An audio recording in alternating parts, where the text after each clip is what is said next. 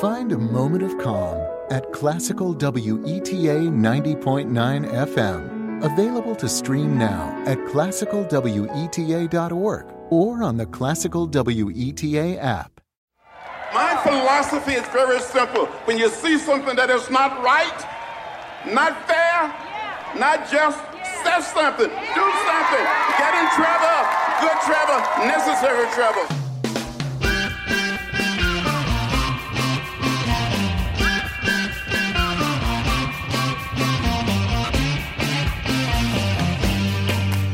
Welcome to How We Win.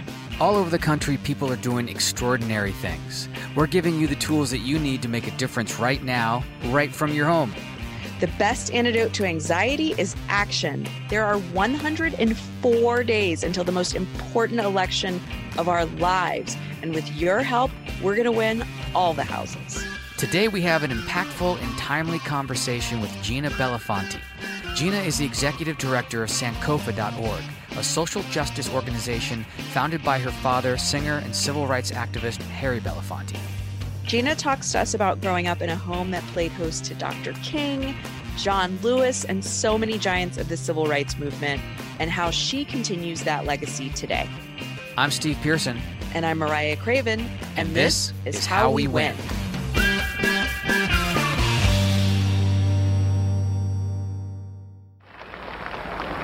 We will march with the spirit of love and with the spirit of dignity that we have shown here today. By the forces of our demand, our determination, and our numbers, we shall splinter the segregated South into a thousand pieces and put them together in the image of God and democracy. We must say, wake up, America, wake up, for we cannot stop, and we will not and cannot be patient. Incredible. Can you believe that John Lewis, well, first of all, he was the youngest speaker at the March on Washington, which is extraordinary in and of itself. But the fact that he was there at all is just incredible. And, uh, you know, overcame a stutter as a child to be able to like get up in front of so many people and so confidently and effectively call them to action a huge loss we had uh, this week with his passing, and he's one of the architects of our civil rights movement, and he led with such great compassion and patience for people that I could never have patience with.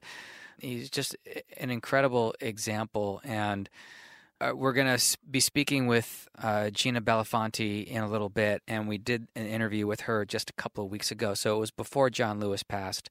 We talked a little bit with Gina about her her time as a young girl growing up in a house that played host to Dr. King and the leaders of SNCC and the birthplace, really, of the civil rights movement and uh, and her feelings about that. We didn't talk about John Lewis because he hadn't passed, but she posted a really beautiful tribute to him on her Facebook page with a lot of pictures of uh, John Lewis and her father together, and um, it's it's a big loss for for that family too. So, for the whole country, really, um, these last few days have just felt just for me at least a little bit dark, and I felt a little bit like for him to leave at a time when there's so much upheaval. I know that he was very engaged with the Black Lives Matter movement and saw the protests as a good thing. Mm-hmm. But I personally felt like,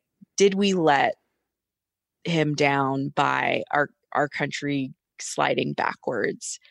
I, he's I don't think he would have said that, but I did kind of wish that he had seen things get a little bit brighter um, before he left. You know, for me, uh, seeing him and Elijah Cummings before him pass and watching Donald Trump come in and stoke white nationalism in our country, um, watching their reactions to it was heartbreaking, as you said. But I'll answer that with a quote from John Lewis. Uh, this is a tweet that he put out in June 2018.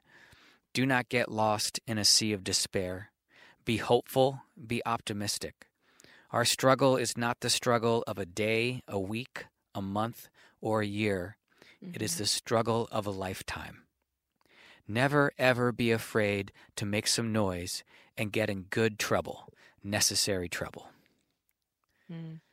So his life's work continues in all of us. That is our mandate and our responsibility, and such a generous, hopeful reminder that this isn't something that we do one day or one week or a month. This is uh, this is a life's work, and that and and the struggle for civil rights was his life's work, and it mm-hmm. continues.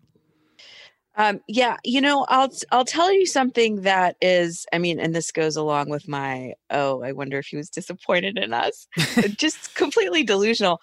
I found John Lewis very intimidating, which he he absolutely was not. He was this very kind, um, and and and kind of small, like physically small right. and very friendly person, but knowing all of the things that he had done and seen, whenever I had the opportunity to be around him, I was always so nervous and freaked out and couldn't, you know, say what I wanted to say or ask for a, a picture or anything like that. And then I um, ran into him at the Atlanta airport back in October, which is, I'm from Atlanta and he was a congress member who represented Atlanta for a very long time. Right. Um, so I'm very thankful that our our paths had crossed, even though I always stood in the back of the room. But so I'm I'm behind him at uh at, at TSA pre-check, best money I've ever spent. and I I'm like I I have to I have to. So I approach him and we chat about people that we know in common and I get to say, you know, how appreciative I am of everything he's he's done, which is just not near like be saying that in an airport's not enough. And he was, you know, so kind and friendly and gracious and just like shook my hand and and then went on his way off to off to DC and I go through the rest of the screening process with just this big grin on my face. and all of the TSA agents were laughing at me. And as I was like getting my stuff and going through, one of them said to me, Pretty cool, huh? And I was like, it just it, it made it made my month. It was amazing just being around him and talking to him. Yeah. That's so awesome that you got to have that experience. And um that interaction with him. And I don't blame you for being intimidated because anyone who uh, lives their life with that set of of values and stands by the courage of their convictions in the face of police batons and you know he was almost killed on, on the Edmund Pettus Bridge in Selma. Mm-hmm. So that's something to be admired and it's intimidating um, and it's something to aspire to for all of us. Mhm. Mhm. And I want to make sure that people, I mean, I'm sure people know about the books about him and his life, but it's just such great reading material. Um, his autobiography, Walking with the Wind, is just this great collection of personal anecdotes and insider stories of the civil rights movement, which I would absolutely encourage people to read. And then, of course, he um, had a graphic novel trilogy series called March, which is a great way for young people and older people to learn about his experience in the movement and you know is again just he's so approachable but yet in some people's heads including mine just such a giant that it was a little intimidating Um, and I think we would be remiss if we didn't mention that um, John Lewis died on the same day as uh, C.T. Vivian, who was another architect of the civil rights movement. They um, worked alongside each other very early on in, in the freedom rides and getting the lunch counter sit-ins going that led to desegregation and founding the student nonviolent coordinating committee and you know i think john lewis is perhaps better known because he went on to become a congress member but to lose two civil rights heroes in the same day is it's it, it's it's a it's a great loss for the country yeah I'm glad that you mentioned that and gave attention to CT Vivian and his work. We have reasons for hope, and we have some work to do.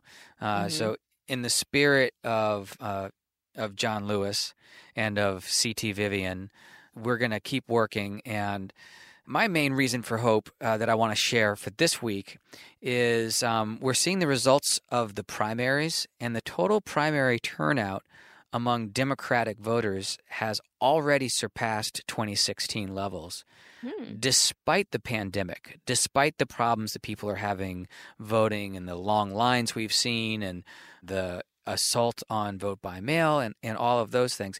Democratic voters are showing up in a big way. Also, the big difference between 2016 is we had our presumptive nominee a lot earlier in the election cycle. Um, so Biden got the nomination before a lot of the primaries had happened, and we still have had much larger than 2016 numbers in those subsequent primaries as well. So that really bodes well. Plus, the fundraising numbers have been great. So Democratic voter enthusiasm is very high, and that's that's what we need. When Democrats show up, we win. I love it. It's so true. My reason for hope is simply that we we have a reminder and we have our marching orders and we have to remember to make good trouble, necessary trouble. That's right. So let's make some good trouble. Uh, we've got some fun stuff coming up for people to do um, where they can make an impact. First off, we're still in July. That means we're still in our July subscriber push. So if you haven't gotten a couple of friends to subscribe to our podcast and sign up for Swing Left, please do that now.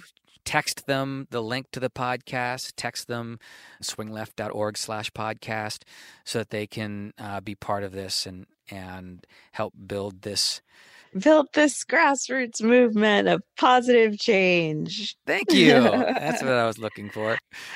Um, awesome.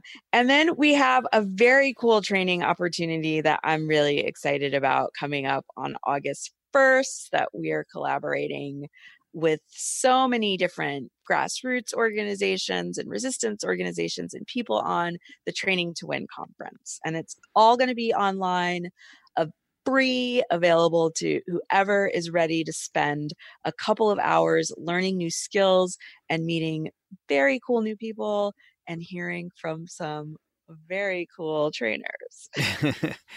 it is I'm I'm so excited about this event. So it's as you said a coalition with all of these great groups, including Swing Left and Indivisible and Sister District and Women's March and Grassroots Dems and Field Team Six, and the list goes on and on and on. Sunrise Movement. Um, and there's trainers from these different groups. The there's an opening keynote with remarks from Adam Schiff, who was on our podcast last week. Uh, Representative Karen Bass, who was one of our early podcast guests and a podcast favorite of ours, and Dan Pfeiffer, who also did a podcast with us. So, you know, uh, there's synergy there. And then there's going to be a panel after all the training's over with the founders of uh, Swing Left, Sister District, uh, Indivisible, uh, Women's March, and uh, and Reggie Hubbard from Move On will be there too to talk about how we win, and um, that's going to be a really cool panel too that uh, Mhm. Mariah and I are moderating. So a great event. We'll have the link to it on our show, and we encourage everyone to sign up. It's going to be free and an awesome event. Yep. And then But wait, Uh, there's more. Thank you. Yeah, that's an even better segue into um, taking action with How We Win in Gaslit Nation for another letter writing party on August 5th. These are always so much fun and um, a great and proven way to persuade voters to turn out. That's right. Andrea Chalupa is going to join myself, and we're going to talk about her Gaslit Nation podcast. Uh, you may recall a previous episode where Sarah and Andrea joined us. Um, they are scarily right about everything and um, have a lot of really important insights to share. So that's going to be a cool conversation. And then, as you said, we're going to do this proven tactic to persuade voters to vote. Um, I hope you join us on August 5th. Let's say they're impressively right and not scary. right. well, they talk about scary stuff that you don't want them to be right about, and then they yeah. are. So that's what. Oh. They're impressive and sadly correct about a lot of the things that they talk about. Awesome. So lots to do. And if you need a little inspiration, then you're definitely going to want to take a listen to this interview that we have coming up next with Gina Belafonte.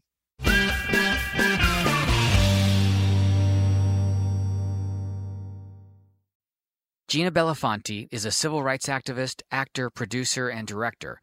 She produced the acclaimed documentary Sing Your Song about her father, Harry Belafonte, and is the director of Lyrics from Lockdown, a hip hop musical about racial profiling. She co organized the 2017 Women's March in Los Angeles and co directs Sankofa.org, a social justice organization using culture and entertainment in advancing justice, peace, equity, and equality. I don't know where you have time for anything else, but Gina, thank thank you for taking the time with us. Absolutely, I'm so happy to be here. Thank you for having me. Yeah, as a child, first of all, you literally grew up in the belly of the civil rights movement. As your dad and Martin Luther King Jr. were good friends. Uh, you told me once that Martin Luther King would come over for dinner and use your home to plan events and marches. And I know you were very young then, but what do you remember about that time? Um, well, to be honest, it's the more intimate moments. I was a, a small child where I would um, sort of be invited to sit quietly at times, other times invited to, you know, lick the stamps and stuff the envelopes of mm-hmm. outgoing uh, announcements for engagement in some ways to the community. Um, I often would paper we would call it that in, the old days paper the community where we would go and stick up flyers all over on every post we could find and buildings and windows and things um, to get to get out messages. And then of course there were often times when my uh, parents would hold fundraisers in our home and invite all kinds of folks to come through um, to give money to the movement to help support the efforts of dr king and SNCC and you know i just was the lucky one to be amongst those amazing organizers and i had that rarefied air in my ear that i soaked up and uh, i guess it's translated into my work today. Hmm. um, as a young woman later on you focused your work um, in the entertainment industry as an actor and producer but then you got involved in gang intervention and prison reform. Can you talk about the journey to that work from one to the other sure. As you said, I'm, I was an actor. I'm an actor by trade, uh, and my education is around that. And um, one night I was at an event honoring my father, and there was a young man there who I struck a conversation up with who was at our table. And he started telling me about the work that he did. And he said it was, he was a gang interventionist. And I was like, well, what's that? Like, how does that work? Um, he spoke to me about it and there was something about his personality. He and i just clicked. Like we were instant friends. We had similar humor um, and he spoke to me much about the work he was doing in the community uh, being a first responder to to violence um, and making sure that there was police accountability actually around reporting that violence um, mm-hmm. because sometimes the violence is not gang related. Sometimes it's domestic disputes or other things and but they report it as gang activity and it's misrepresented. So he was telling me more about that work, and I thought it was so cool. He talked to me about work that he was doing inside prisons and um, with life management skills and anyway by the end of the night we were um, we were fast friends and he said listen i'm having this um, celebrity softball game and why don't you come and and play in the game? Because we had spoke i had played softball in new york when i had lived there and now we were here in california. So, mm-hmm. so softball for me was the key word not so much celebrity. But i thought oh and, and when he said celebrity i thought in my mind oh it'll be interesting to see who shows up to play this softball game. So i show up with my then two and a half year old three year old daughter. We go and he greets us and he brings us into the dugout where the rest of the team is. And the team are all these like really big guys with tattoos on their necks and um, just they really look like they've been working out for very long periods of time with not very much else to do. Mm-hmm. I'll leave it at I'll leave that at that. And I looked around and there were no there were no celebrities really to be seen. And I thought, oh, maybe I came early or maybe it's, you know, whatever. So it's my turn to go up to bat. I, I, I actually get a base hit, and then I'm still. Of course you do. of course I do, right? and, and, then I'm looking around, and still no celebrities. And then the uh, next batter comes up and actually hits a home run. So I come home, and everybody's like high fiving, and the guys who are holding my daughter, I like handed her off to one of the guys, and everything was cool.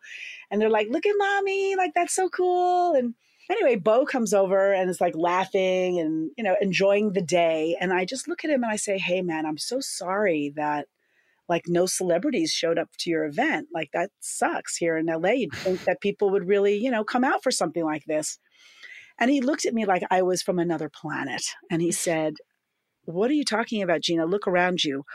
All of these guys are the celebrities. They're all mm. people who were either formerly incarcerated or get who, who are doing gang related activity that have decided to leave all that behind and make a shift and a change in their community mm. and help heal the community. And i was just blown away by that. He actually in that moment reminded me of a time when my father said when he first met dr king that after an over four hour meeting with him he knew that he would forever be in his service and that's mm. what I and that's what I felt when when Bo Taylor sort of s- expressed that to me that way about the celebrities of their community, the people that they were um, celebrating and uplifting.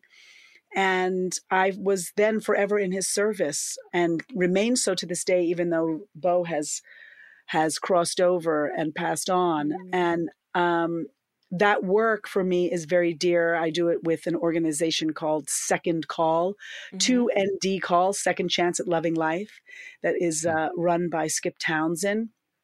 And, you know, they do a lot of work in the community. They do a lot of work as it relates to police brutality and also police relations with the community. Mm-hmm. And um, it's a very fulfilling work. And it's important work because I feel that what's most important is for communities to see leadership that is represented by those who live in that community. And Skip and Second Call um, that do life management skills with folks that help folks that are returning from incarceration or folks in the community that are looking to better themselves in, in terms of being able to hold down a career, not just a job, but a career path. Mm. Um, and Second Call does that. And so it's the ongoing work of the legacy of Bo Taylor that I'm very happy to support. I'm so glad that we are getting a chance to talk about Second Call, which is just an incredible organization. And when you talk about, you know, community celebrities, I think Skip certainly um, qualifies as one, um, as Most well definitely. as as as an inc- just an incredible agent for change. And since you brought up police accountability, um, you know, folks, folks like and qualified immunity and qualified immunity. Go ahead. well, that's well. Well, let's talk about that. So, when you, you you're mentioning it, I think police accountability is while it's not a new concept for everyone, the real push that we're seeing right now is certainly new for some people. For others, they've been working towards it for a very long time. Are you surprised about where we are? And um, what has been your reaction to these different calls that we're hearing for everything from police accountability to qualified immunity to defunding the police? Where we're at as a country is very divided. Mm-hmm. you know, it's very clear what all those things mean and and what they need what needs to happen to many people. I think where it's unclear for some is because they either do not know the true history of America or they do not know what those things actually mean. Mm. If we look at the way in which policing actually came about, it was around basically making sure that white property owners' spaces were uh, protected and mm. that slaves, um, especially runaway slaves, but slaves in particular, were, or people of color, shall we say, were um, oppressed and controlled. Mm-hmm. And so um, policing is generated from that space. When we look at America, the American experiment in itself, and we see that a country that is created by the genocide of a people and stolen bodies for profit, then we have to come from a perspective um, quite specifically and transparently that we just haven't gotten it right yet. You know, you can put lipstick on a pig, it's still going to be a pig. And it's important for us to really call a thing a thing. Mm. Um, as it relates to defunding the police, I think that, you know, language is very extremely important. And I think that just like Black Lives Matter was a phrase many years ago where people were like, what does that mean? And while other, other lives matter and all that kind of nonsense around it is I feel like we're in a, a time uh, once again, defund the police. Well, what do you mean? Like, there's going to be like no money that's going to go to the police? Yeah. Uh, I think for some people, police abolition is actually what they are. They do want. They want a, a different way to see uh, community safety. And I think that with, for instance, the Breathe Act that just came out from the uh, Movement for Black Lives um, and by the Electoral Justice Project of Movement for Black Lives. I mean, this is a visionary bill uh, to divest our taxpayer dollars from the the brutal and discriminatory policing that um, that our communities face, and to invest in a new vision of public safety and and a vision that has answers that call to um, what the community really needs. And the call to defund the police is really an opportunity to allow communities to finally breathe free.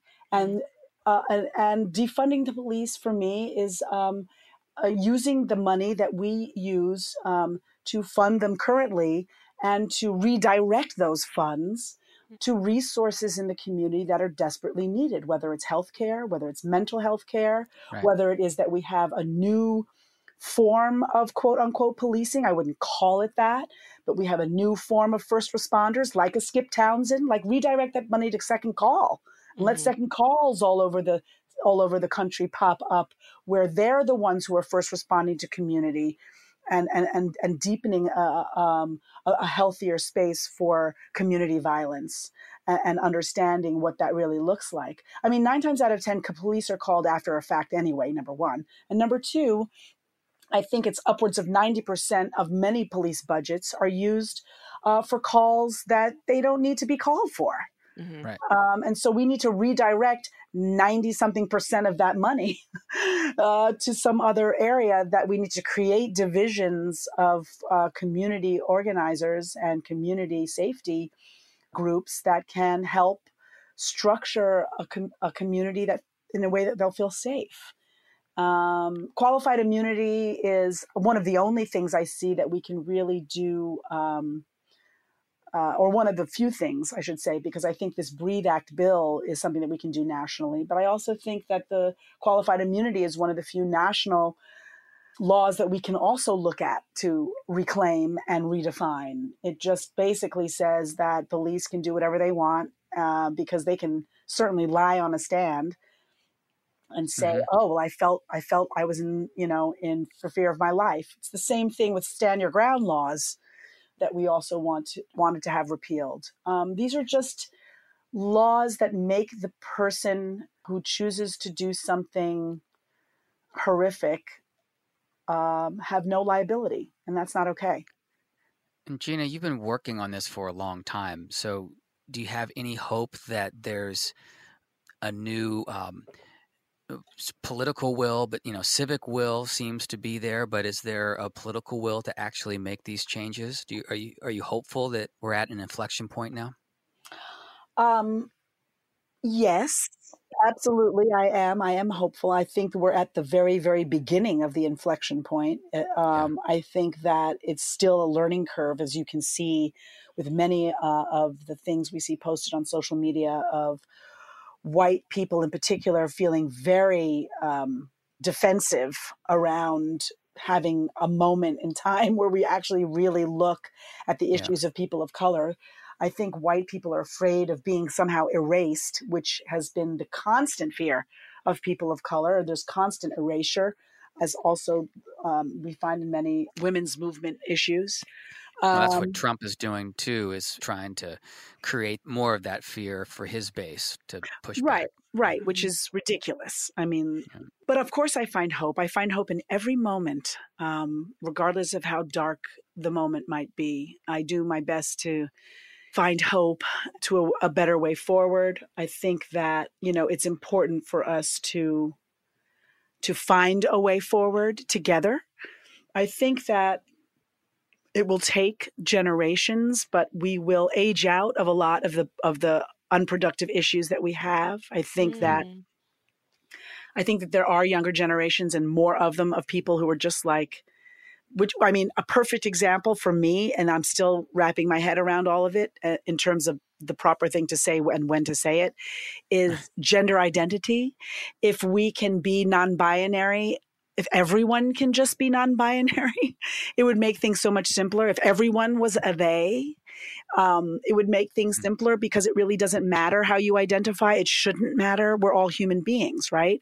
So I think that this kind of collective consciousness is bringing us to tipping points on variations of themes. And I think that certain things will age out. I think we still have a tremendous amount of work to do as it relates to race. And I think the biggest deal that we need to do is have an accountability check um, and also look at systems where we're still having documentation of oppressive narratives. We need to reclaim our history books and we need to tell the truth. And we should stop feeling the shame about it and more about how we want to liberate uh, and, and a new way forward. If you go to Germany, and especially in Berlin, you can't go two blocks without seeing some kind of a memorial to the Holocaust. You do not see memorials around Berlin of Goebbels or Hitler Right. you Right. see you see you know you see monuments and demonstration and collective new visioning and art and parks dedicated to the to the liberation of people and to making sure uh, that their curriculums and that their police forces are very clear on the history and we have to begin to look at those models around the world where there has been that kind of progress and begin to um, find ways to invent our own and to create our own. I don't know. It's like the you know, it's just we just have such terrible, terrible leadership right now as it relates to the highest office of what we have designed as our government. And I think there's many, many, many electeds out there that have um, incredible ideas, and their voices need to be amplified. And I'm hopeful that they will have the courage to step forward and take chances. As my father used to say, like Robert Kennedy was not all about black people when he was the attorney general, right? Mhm. It wasn't until he got on the ground in the South and saw it for his own eyes that he became more empathetic. And in, in the words of what my father would say, or I believe they might have been the words of Dr. King, is that you must win them to your cause. And he was won to the cause because he saw for his own eyes the devastation and related that to his own family. I think that it's important for people to have a deeper understanding of what's going on. And they can't just simply be angry because it's discomforting for them to know about the horrible things that have taken place and that continue to take place, horrible things that continue to take place. Right. So I remember seeing you on stage emceeing the first Women's March.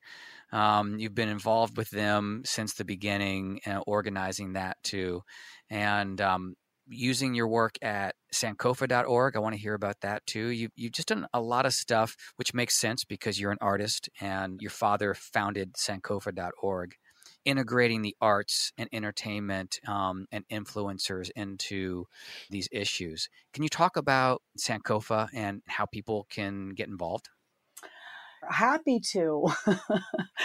um, for those who don't already know what Sankofa.org is, um, it's an organization that is founded by my father, Harry Belafonte, and we work with artists, thought leaders, and uh, in partnership with grassroots organizations. We um, do our best to use cultural content to educate, motivate, and activate artists and allies in service of grassroots movements and equitable change. We um, create, develop, and produce cultural content in every artistic medium. And right now, we're really focusing on getting the vote out in for November. So we've done concerts and festivals and panel discussions and art installations and, and town halls and all kinds of really exciting things plays musicals documentaries music videos. It's like ongoing. Um, right. we also collaborate with a lot of arts institutions and arts um, collectives like for freedoms. We did the largest cultural initiative in us history a couple years ago called the 50 State Initiative, where we took over billboards in all 50 states and we reimagined the work of Norman Rockwell's Four Freedoms freedom from fear, freedom of worship, freedom of speech, and freedom from want. And we took those paintings that he did um, and we reimagined them with the with the diversity of what the landscape of America looks like and we got the cover of Time magazine from that, and we put out um, oh wow this work across the country. So there's a lot of you know things that we do. We also do small gatherings where we'll have you know 40 or 50 people together with an artist performing and an organization to garner more support for that organization, talking about climate change or police brutality or incarceration or immigration. And are you doing virtual events like that now? Now that yes, we know. actually are coming up in just a, a, few weeks. We're doing an event to commemorate the 55th anniversary of the Voting Rights Act, mm-hmm. which and which is also the same day as the uh, United States dropping the bomb on Nagasaki and Hiroshima. So we will be acknowledging that as well. And it's also the day before the anniversary uh, of Black August, which was a um, massacre between incarcerated folks and police and the Black Panther collective. And so um, we're highlighting these commemorative moments by educating folks on the vote, um, engaging folks on getting out to vote. Uh, we know that because of COVID, that door knocking right now is not possible. And so we're doing our best to find a cultural way to mobilize our base and to get folks engaged and to learn more of what is in their community that they can participate in. So it is a multi state, uh, pre tape, and live event that will be happening, mm. um, that will be streamed uh, on August 6th. Awesome. Well, we'll share that out and have a link to it on our podcast page and everything as well. Beautiful. Definitely and I'm looking forward to it. Yeah, thank you. Great. Um, hearing all the things you're doing, I have a, a, new appreciation for how much time you're spending with us. right? So I, have, I, know. I have one last question for you, and that is um, you know, as we head into the big election of our lifetimes, what gives you the most hope for our future? I think what's giving me the most hope for our future is the way in which young people of color are articulating that vision a vision of equity, a vision of reconstruction, a vision of um, community based, healthy living. And I'm really energized by young people right now. And it's so interesting because I keep thinking I'm young people because I'm the youngest in my family. and I and I'm thinking, all right, I'm not a young, I'm, I'm one of the elders now. um, I'm the same. I'm the, I'm but, the youngest child. I feel the same way. Yeah. So, so, you know, when I'm thinking about the young people that get out there in the streets, it's like, well, I'm, I get out there in the streets, but I'm not the young people anymore. But I, I, I am, I am really, really excited and hopeful um, not only because I, I see and understand their vision, but that they too not only include me in uplifting their vision, include my legacy in articulating their vision, but have really um, looked to history and their own history to articulate what is needed. And Sankofa is a Ghanaian word that means go back and get it. And so it is an articulation of reclaiming what we have left behind, whether it is our youth or whether it is our ancestors, and to guide us in order to move forward. So I am extremely hopeful of the leadership that has emerged that I personally have been working with for the past seven and a half years. And I am really, really, really excited that other people are also supporting their work and listening to what they have to say. You are truly inspirational. Thank you for all of your work. And again, thanks so much for taking the time to talk to us. Absolutely. Thank you so much for having me. Appreciate the opportunity.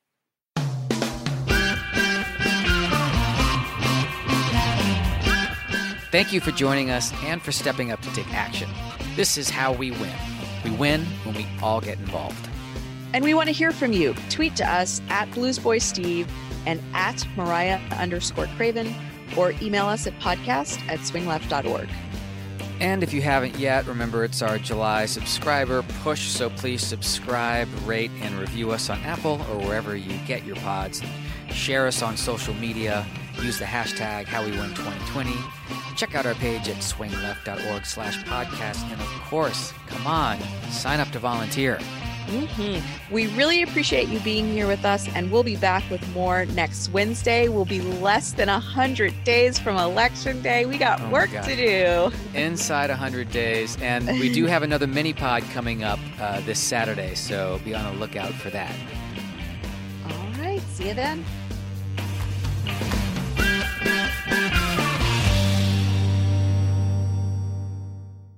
If you're addicted to love, get ready to binge your heart out. Stream exclusive originals plus the entire 90 day universe for just $4.99. Discovery Plus is the streaming home of relationships, plus so much more. Start your free trial